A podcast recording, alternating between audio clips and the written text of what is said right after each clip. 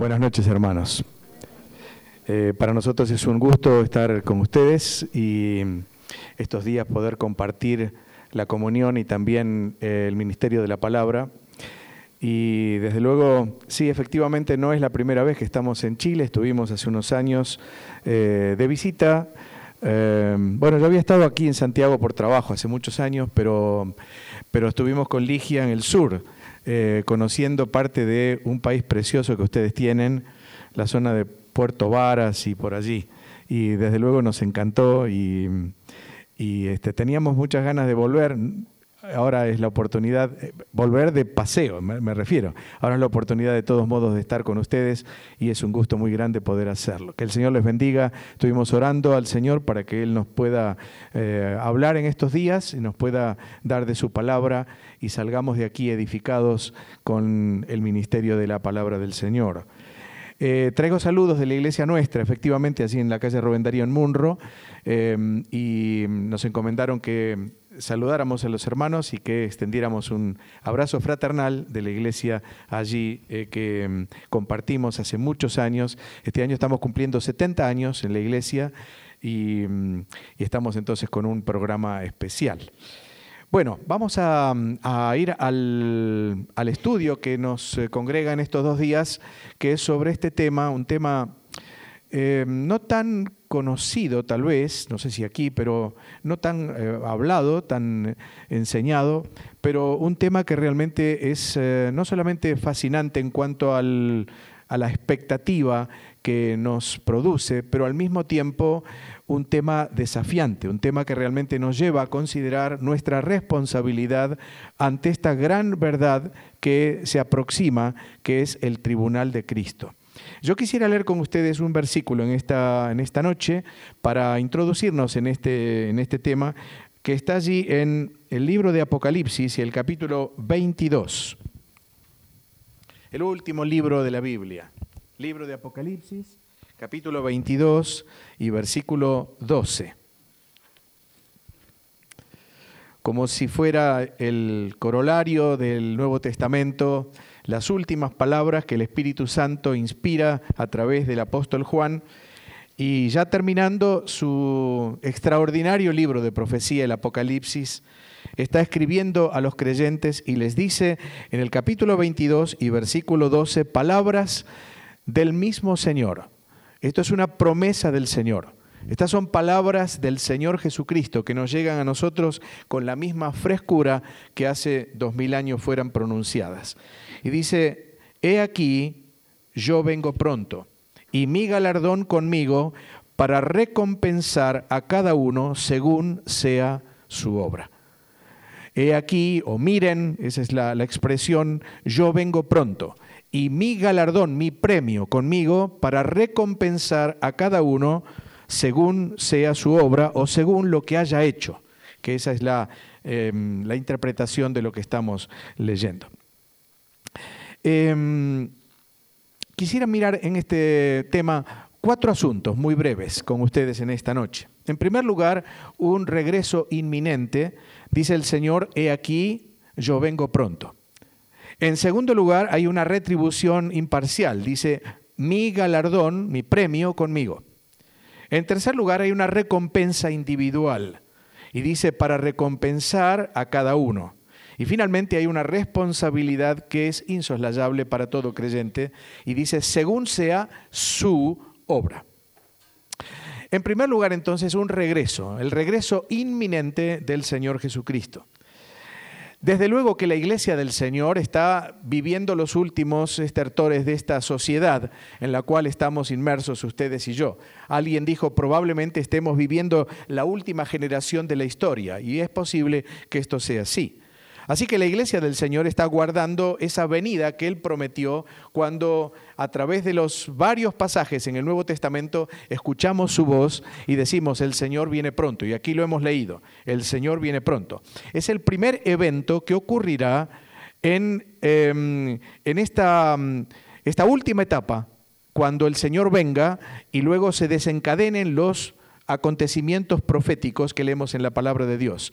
El primer evento que la iglesia espera es exactamente la venida de Cristo por los creyentes. Lo que la palabra de Dios dice, la aparición del Señor, el arrebatamiento de la iglesia o también la parucía del Señor, que significa la presencia del Señor. Es una palabra que aparece en el original y entonces eso significa no solamente la venida de Cristo, pero además de eso, la presencia de Cristo con los suyos, con la iglesia.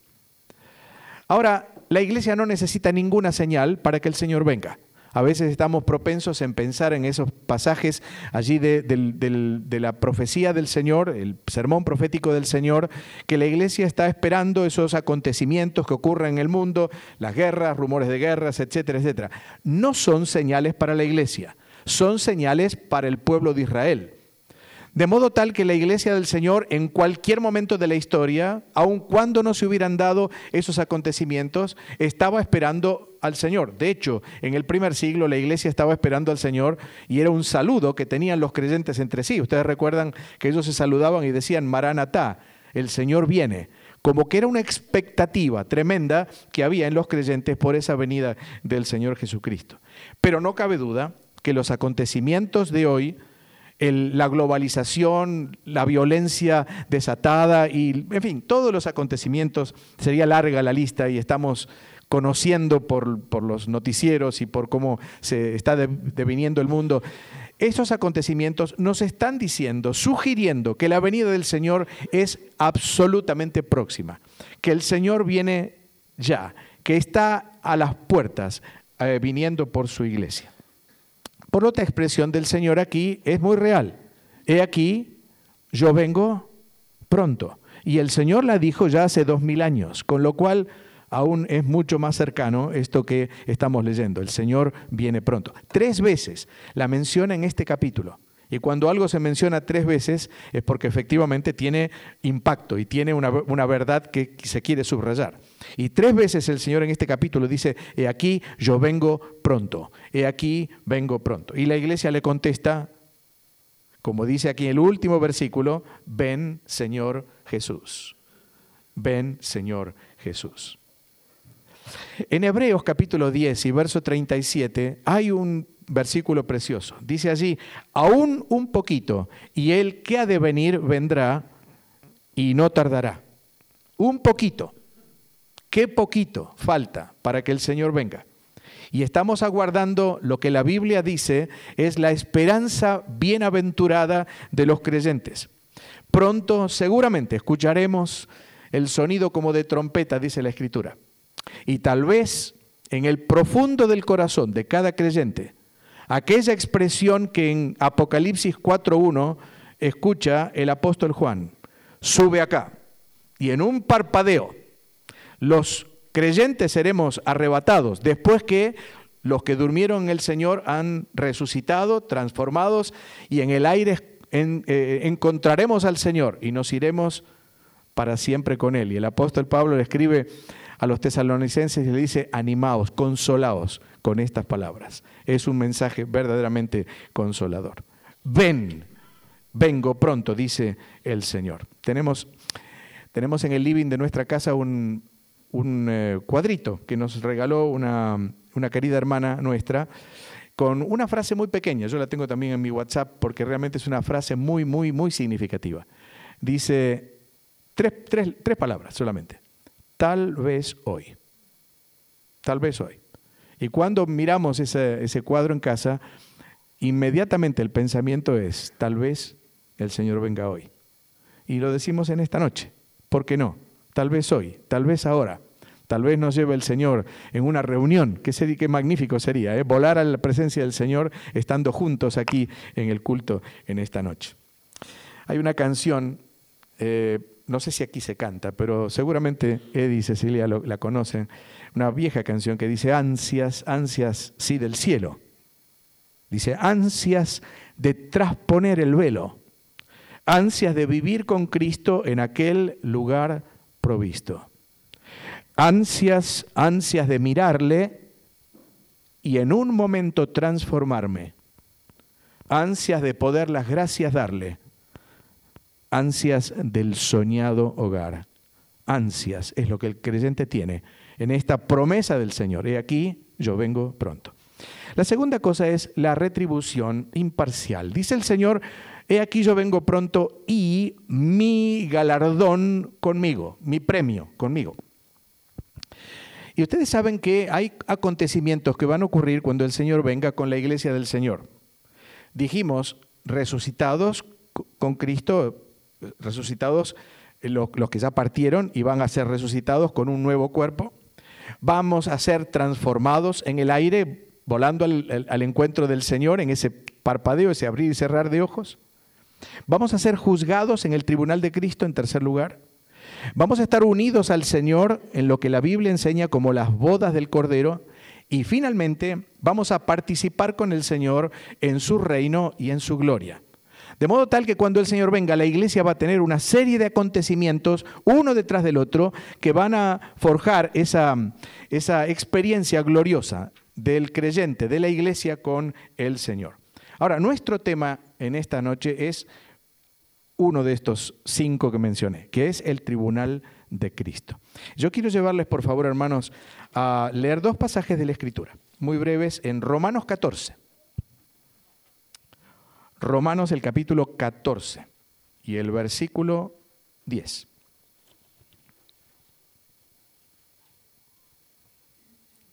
Romanos capítulo 14 y versículo 10. Hay dos pasajes que mencionan esto con muchísima claridad. Uno de ellos es este. Aunque hay muchos más, pero dos que lo mencionan así, muy claramente. Romanos 14, 10 dice, pero tú, ¿por qué juzgas a tu hermano? O tú también, ¿por qué menosprecias a tu hermano? Porque todos compareceremos ante el tribunal de Cristo. Segunda Corintios, capítulo 5. Segunda epístola a los Corintios, el capítulo 5.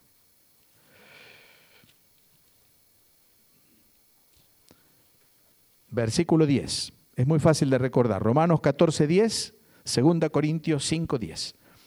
Porque es necesario, dice, que todos nosotros comparezcamos ante el tribunal de Cristo para que cada uno reciba según lo que haya hecho mientras estaba en el cuerpo, sea bueno o sea malo. El tribunal de Cristo es el primero de los juicios escatológicos, los juicios del tiempo del fin. Cuando el Señor venga, habrá una serie de juicios. Hay al menos 13 juicios mencionados en los libros proféticos, particularmente en Apocalipsis. Uno de ellos, y el primero de ellos, es exactamente el tribunal de Cristo. Y el tribunal de Cristo es un juicio que no debemos confundir con otros. Algunos que lo confunden con el juicio final del gran trono blanco, otros con el juicio de Mateo capítulo 25, juicio de los gentiles, etc. No, no, no. Es un juicio muy particular y es el juicio que identifica la Biblia como el juicio del tribunal de Cristo. ¿Y por qué tiene que ser así? Porque la Biblia dice que el juicio debe comenzar por la casa de Dios y la casa de Dios somos nosotros. Por lo tanto, somos los primeros en ser juzgados por el Señor. Y dice aquí entonces que cuando los negocios del Padre terminen aquí abajo en este mundo, nosotros volaremos a la presencia del Señor para estar con Él y para rendir cuentas de nuestra mayordomía. De esto vamos a hablar el domingo en la voluntad del Señor, la mayordomía del cristiano. Y leímos entonces aquí en 2 Corintios 5:10 estas palabras, porque es necesario que todos nosotros comparezcamos ante el tribunal de Cristo. Dice que es necesario que comparezcamos ante el tribunal de Cristo. Indudablemente entonces es necesario que eso ocurra. Desde luego cada hombre va a ser juzgado por Dios. Cada persona va a ser juzgada por Dios. Pero los creyentes vamos a tener un juicio muy particular y muy especial. Y ese es el tribunal de Cristo. ¿Cómo será el tribunal de Cristo? Bueno, hay una palabra en el Nuevo Testamento, en el original, que nos indica que el tribunal será, en el griego es la palabra bimá, o bema o bimá. Y bimá no era un tribunal condenatorio para dirimir un problema judicial con una persona sino que era el tribunal de las recompensas. Ahí se sentaba el juez. Y por ejemplo, en los juegos sísmicos o en los juegos de, Grecia, Allí estaba viendo el desarrollo del juego y al que vencía en una carrera o en una lucha, etc., entonces desde ese bimá, el juez le daba la recompensa para el vencedor. Y exactamente entonces no era un, asiento judicial, era el asiento de las recompensas. Ahora, ese asiento era un lugar elevado. Y, por ser elevado, entonces nos habla de, un lugar de, dignidad, de un lugar que evidentemente está asociado con la prominencia de aquel que daba los, los premios. El apóstol Pablo habla de lo que son los juicios de Dios y dice que eso es muy solemne, porque fíjense en 2 Timoteo capítulo 3 y verso 1, le escribe a, su hijo Timoteo y le dice, te encarezco delante de Dios y del Señor Jesucristo que juzgará a los vivos y a los muertos en su manifestación y reino. Y entonces nos está hablando de un lugar de absoluta autoridad y de absoluta dignidad. Y este tribunal de Cristo es un lugar así, porque está sentado nada menos que el juez de vivos y muertos, que es el Señor Jesucristo. Ahora, este juicio no es para condenar al creyente. Sería absurdo pensarlo porque si vamos a estar con el Señor es porque ya somos salvos. De otra forma no estaríamos en el cielo. Por lo tanto, el tribunal de Cristo no es para condenar o no condenar al creyente y, que pierda su salvación, ni mucho menos. Estamos con el Señor, estamos en la presencia del Señor. El tribunal de Cristo es un lugar de recompensas donde el Señor recompensará la obra que cada uno haya hecho mientras estaba, estamos en el cuerpo, aquí en esta vida. ¿Cuándo será?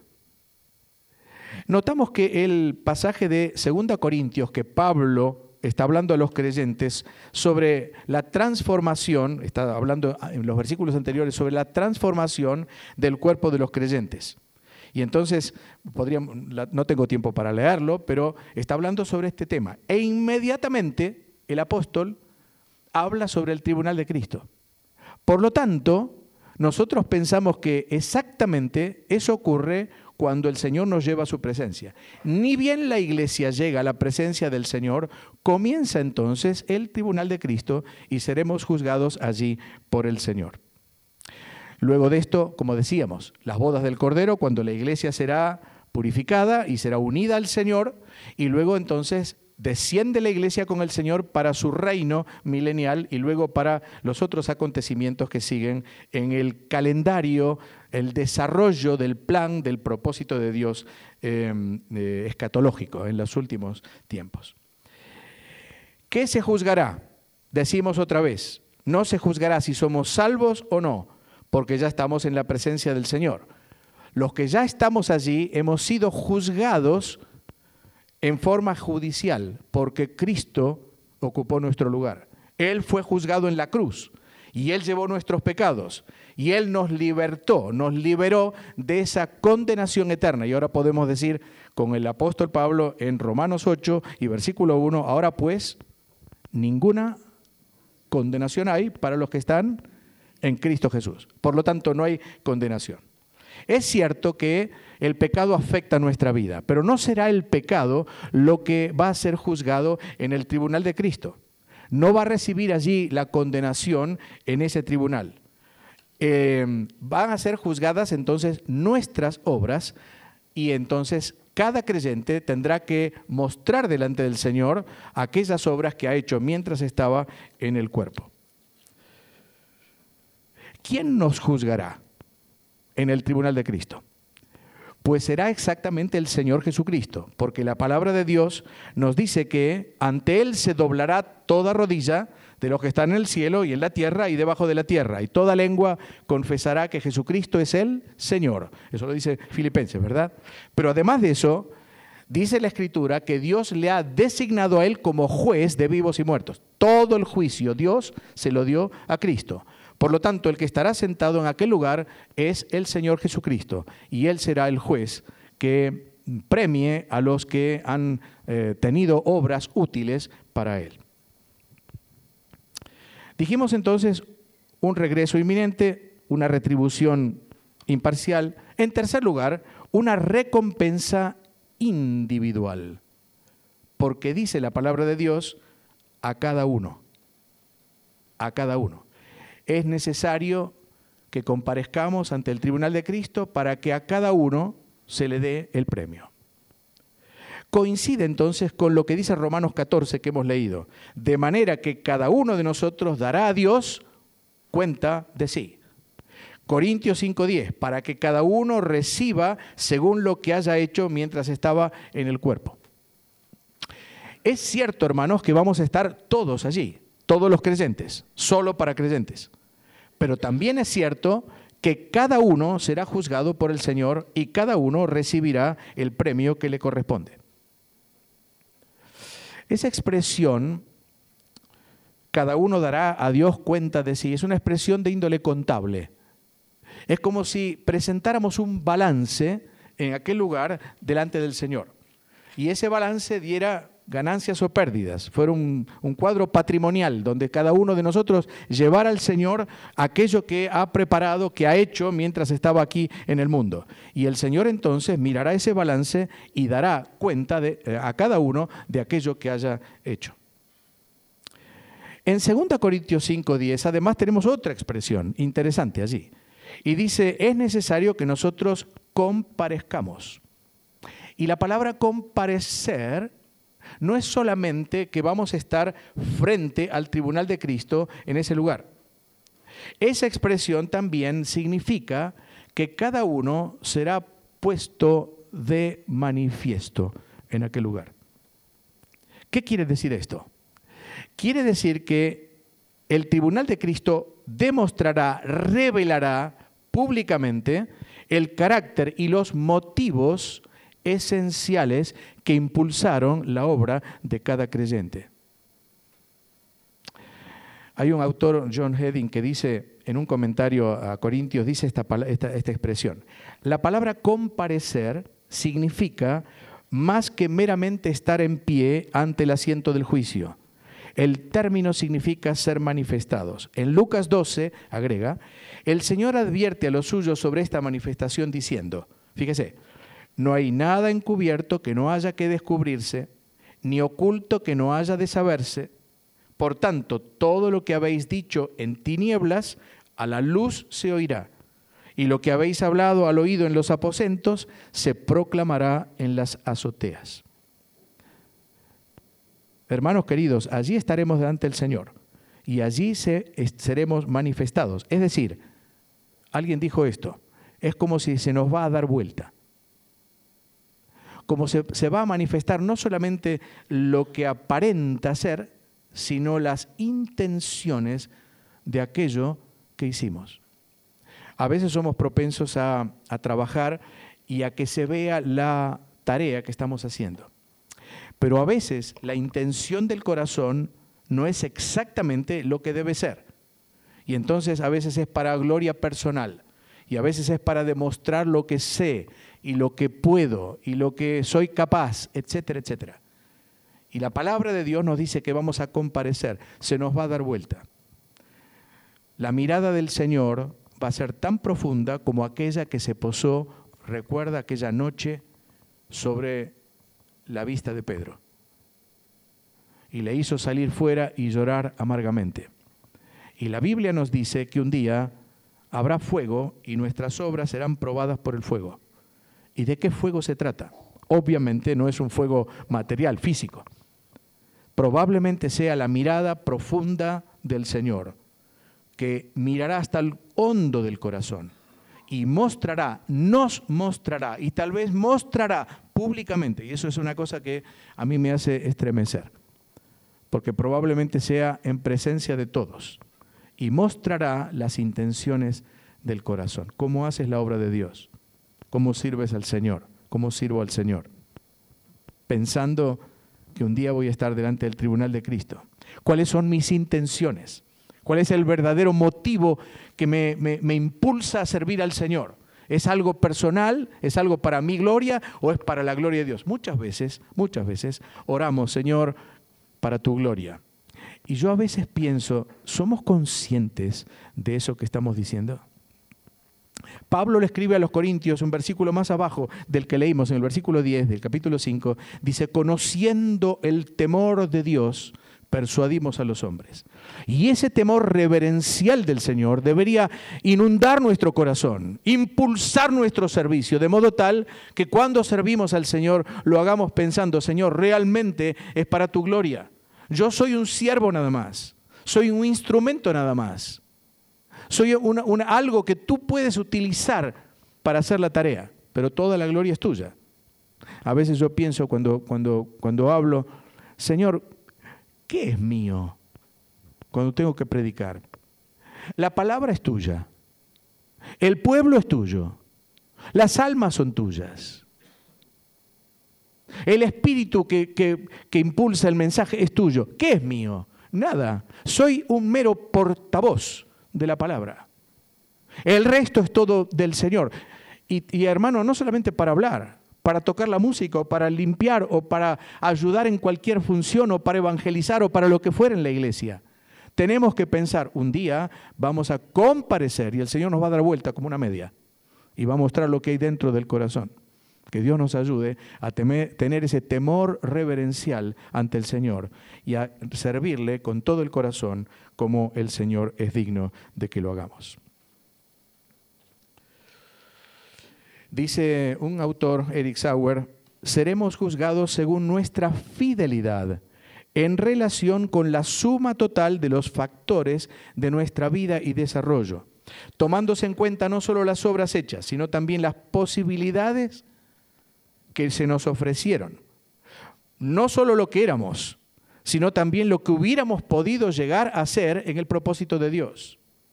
No solo lo efectuado, sino también lo omitido no solo la obra, sino la calidad del obrero. No solo lo que logramos, sino lo que nos esforzamos por lograr, no tanto en número, sino en el peso de nuestras obras. ¿Entiende, hermano? ¿Entiende la seriedad de esto?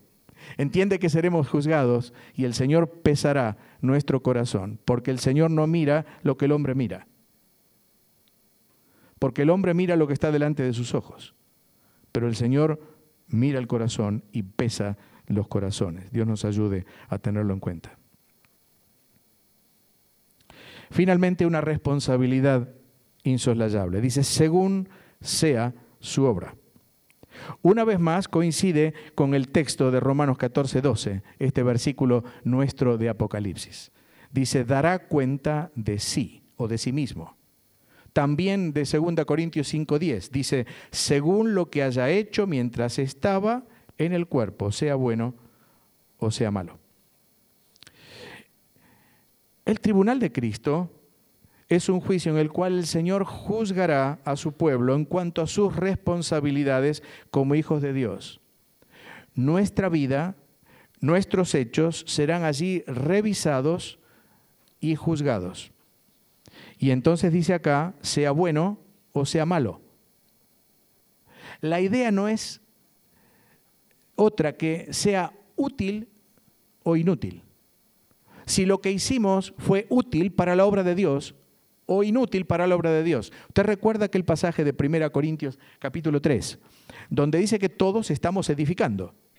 Y dice, algunos usan algunos materiales como oro, plata o piedras preciosas que probablemente no sean piedras de joyas, sino piedras con las cuales se hacían los edificios, esas piedras preciosas que se ponían sobre todo en la fachada de los edificios, piedras preciosas, bien acabadas, como mármol, etc.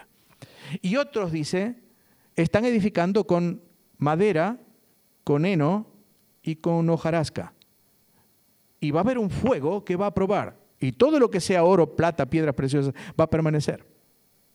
Y todo lo que sea madera, heno y hojarasca, el fuego se lo va a devorar. ¿Por qué? Porque lo primero son obras útiles y lo segundo son obras inútiles. Son obras también. También se edifica con madera, heno y hojarasca. Pero es inútil. No contribuye a la obra de Dios. No edifica al pueblo de Dios. No cumple la voluntad de Dios. Por lo tanto, en un momento determinado, el fuego de la presencia del Señor echará por tierra toda esa obra inútil y dice la escritura, el creyente será salvo, pero así como por fuego. Claro que va a ser salvo, no perdemos la salvación, no es obra nuestra, pertenece a la gracia de Dios. No depende de mi fe, pertenece, depende de la gracia de Dios. Por lo tanto, soy salvo para siempre, gracias a Dios. Pero tal vez mi obra sea consumida allí en el tribunal de Cristo. Así que es una responsabilidad tremenda esta de que yo voy a estar allí en la presencia del Señor. Querido hermano, el Señor viene y dice la Escritura que va a venir con un galardón. Dice allí, eh, aquí yo vengo pronto y mi galardón conmigo. ¿Qué es el galardón? El galardón es un premio. Significa un pago o un salario. La palabra es esa. En el original la palabra es esa. No es un premio de gracia. Premio de gracia es su salvación y mi salvación. Por ella no hicimos absolutamente nada, no hemos pagado nada, no hemos contribuido en nada, todo pertenece al Señor. Pero el premio en el tribunal de Cristo es algo merecido. Es un premio para alguien que mereció ese premio, porque la palabra es como si fuera un salario, y el salario es para aquel, que ha hecho algo, que ha trabajado algo. Por lo tanto, no es de gracia. En todo caso, podríamos decir, es por obras, por las obras que el creyente haya hecho. Y el Señor trae esa recompensa y la palabra de Dios dice allí que el Señor va a dar esa recompensa a aquel que merezca la recompensa. Ahora bien, ¿qué pasará si a un creyente, alguno de nosotros, yo mismo, en el tribunal de Cristo, la obra quede consumida? Dice la Escritura, Él sufrirá pérdida. Habrá premios, desde luego, pero también habrá pérdida. ¿Y qué significa una pérdida en el tribunal de Cristo? Pues significará falta de premio. Significará lo que un versículo de la Escritura en 1 Juan, y ya con esto termino este primer mensaje, dice en 1 Juan capítulo 2 y versículo 28, que le invito a que lo miremos juntos.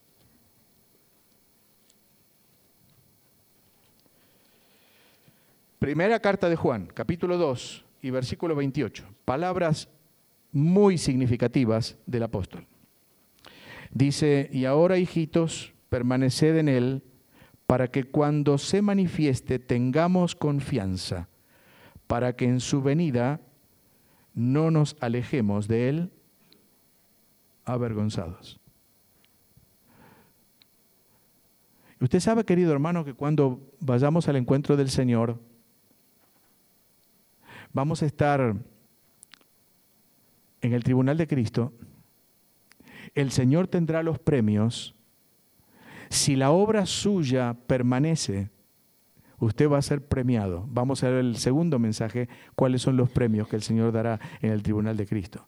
Pero ¿qué pasará si la obra de algún creyente se quema? No resiste el fuego de la mirada escrutadora del Señor pues dice sufrirá pérdida. ¿Y en qué consiste la pérdida? Dice acá, en alejarse de él avergonzado. Más de un creyente en esa egregia reunión, solemne reunión, nos alejaremos del Señor con la cabeza baja. Y no estaremos tan cerca de Él, en el lugar de confianza, de dignidad, ese lugar que el Señor concederá a aquellos que son sus siervos fieles, aquellos que el Señor le dijo, bien, buen siervo y fiel, sobre poco has sido fiel, sobre mucho te pondré, entra en el gozo del Señor. Y aquel creyente entra en el gozo del Señor y está cerca del Señor, como Juan estuvo cerca del pecho del Señor, en ese lugar de comunión eterna, de satisfacción eterna, de servicio eterno, de gloria eterna. Y en vez estará alejándose de Él en un lugar en el cielo, sin lugar a dudas. No sé cómo explicarlo. No hay en la palabra de Dios que nos diga. Pero en todo caso aquí dice que nos alejemos de Él avergonzados. Estaremos en el cielo. pero no tendremos esa comunión tan íntima con el Señor, ese compromiso tan íntimo con el Señor, ese servicio tan glorioso con el Señor, esa responsabilidad tan alta que el Señor nos dé. ¿Por qué? Porque hemos sufrido pérdida. Querido hermano, termino en esta noche. Hay un regreso inminente. Dice el Señor, y aquí yo vengo, yo vengo pronto, pronto. Es hora de pensar en esto. Y si tengo algo que cambiar en mi vida, pues es tiempo antes que venga el Señor, porque Él viene pronto. La segunda cosa es, hay una retribución imparcial. Dice, mi galardón conmigo. El tribunal de Cristo es un juicio entonces solo para creyentes será en el cielo y será después del arrebatamiento de la iglesia. En tercer lugar, hay una recompensa individual, dice, para recompensar a cada uno. Por lo tanto, será no para salvación o condenación, sino para recompensar la tarea de cada creyente. Será para todos, pero estaremos individualmente delante del Señor será para que seamos manifestados, es decir, se demuestre no solamente la obra, sino las intenciones del corazón. Y en cuarto lugar, una responsabilidad insoslayable. Dice acá, según sea su obra. Será entonces para evaluar la fidelidad del creyente, de cada cristiano, y para ver el resultado de la siembra de nuestra vida, porque será el tiempo de la cosecha y será el tiempo de recoger aquello que habremos sembrado. Si sembramos para la carne, de la carne, dice la Escritura, segaremos corrupción. Si sembramos para el Espíritu, del Espíritu segaremos vida eterna. Precioso será el día cuando estemos delante del Señor. Que Dios nos ayude a tenerlo en cuenta y a pensar en nuestra responsabilidad. Y como decíamos, como dice el apóstol Pablo, conociendo el temor del Señor con mucha reverencia, persuadimos a los hombres, nos persuadimos a nosotros mismos, Cristo viene, estaremos frente a Él. Que el Señor nos ayude a pensarlo, a meditarlo y a obrar en consecuencia. Amén.